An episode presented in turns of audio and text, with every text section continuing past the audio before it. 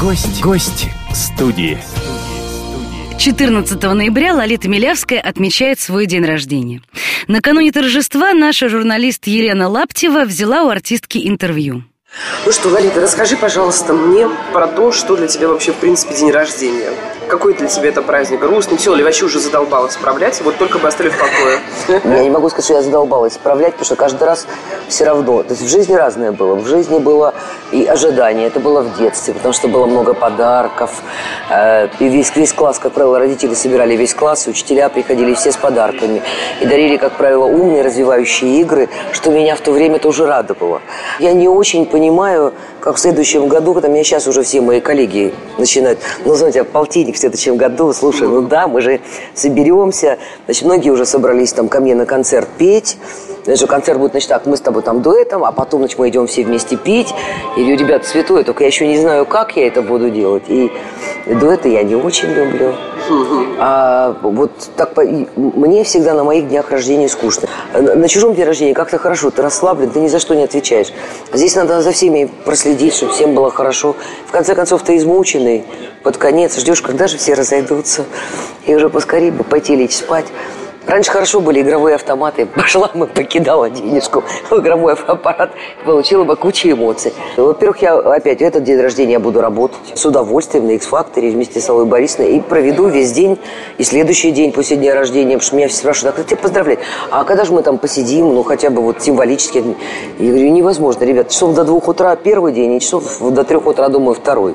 Возраст меня не трогает. Я точно знаю, что мне не 49, я точно знаю, что мне действительно в пределах 35-36, то есть где-то уже так разум, он где-то появился, э, перфекционизм где-то улегся, максимализм э, тоже решил где-то отдохнуть. Как бы вот нормальное состояние начала жизни, такой какой-то зрелый, хороший. Слушай, вот скажи вот мне, как женщина женщине и как женщина другим женщинам, которые, соответственно, ну, ну такие же, просто у них немножко другие проблемы, ну все одинаково. Ну, одинаково. Вот расскажи, как ты восстанавливаешься? Все Давайте так... я тайну открою. Да. Как восстанавливаются и учителя, да. и врачи. Я очень многих знаю лично. Все одним способом. 50 грамм 50, 100. Мы не говорим о тотальном... Нет, ну, послушай, для этого человеку мозг дан. Но, в принципе, насколько я знаю, эти все спокойно... Ты знаешь, это гораздо лучше, чем пить транквилизаторы. Я сейчас не говорю о запоях, ну, да, да, о людях, которые подвержены, но тому, чтобы я проснулся, и мне с утра уже надо там принять. Я говорю о том, что люди снимают стресс, и многие врачи говорят, ребят, лучше 50-100 граммов коньячком, чем транквилизатор, на который вы подсядете. Тут вроде головка успокоилась, потом у вас печень болит, потом у вас потом накопительный фактор. Я про это тоже спрашивал. Но я сейчас не говорю о том, что это такая панацея, давайте, ребята, каждый день бухать. Нет, но иногда, когда стресс пошел дома или с приятелями, в кафешке посидел, выпил, на веселье вышел, хоро, на хорошем веселье, да, на позитиве. Но если чувствуешь, что это действует в обратное направление, что это вот все, я гнет, я еще больше ушел в себя, все категорически нельзя. Я смотрю хорошее кино, читаю очень хорошие книги, и меня это завораживает, и, и потом, я понимаю, что я, я требую развития от себя, мне скучно не развиваться. И если рядом со мной сидели люди, которые смотрят сериалы, я, например, вообще вот не в курсе того, чего показывают на официальных каналах. Я себя не смотрю и не смотрю никакие основные кнопки. Есть гениальные каналы на то, что называется там, да, кабель или там, да, э, ну, я не буду, это, пусть это не реклама, да, есть каналы, я не знаю, какой, каков их рейтинг, но выясняется, что достаточное количество людей, которых я уважаю, они смотрят. Слушай, скажи, вот, а вот если бы вот ты, например, была бы головой какого-нибудь совета, вот скажи, вот что бы ты запретила? Я бы запретила тупые сериалы. То есть нет, я бы скорее что сделала? Я бы ограничилась каким-нибудь одним каналом, куда бы всю эту продукцию загнала сказала, ребят, проявляйтесь. Вот с утра до ночи.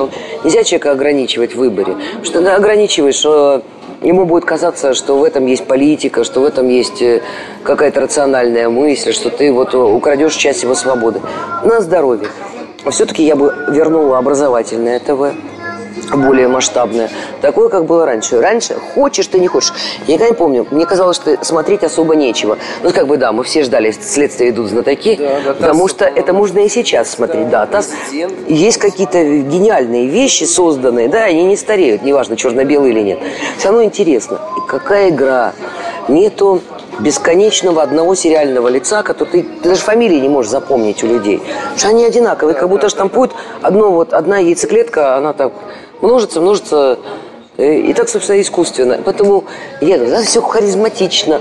Даже тебя актриса раздражала, потому что она классно играла какую-то сволочь, Да. и потом ты переносил это э, в жизни, тебя это так цепляло. Я бы вот э, не стала быть таким радикалистом, но я помню одну вещь. Что-то включала раньше. Идет какая-то математика, физика. Я изнывала и говорила, боже, кому же это надо? Потом выяснялось, что кому-то это было надо.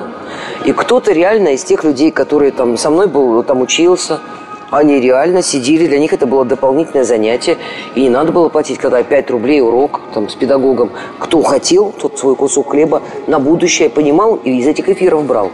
Это было интервью Лолиты Милявской. 14 ноября артистка отмечает свой день рождения. Наши поздравления. Гость, гость студии.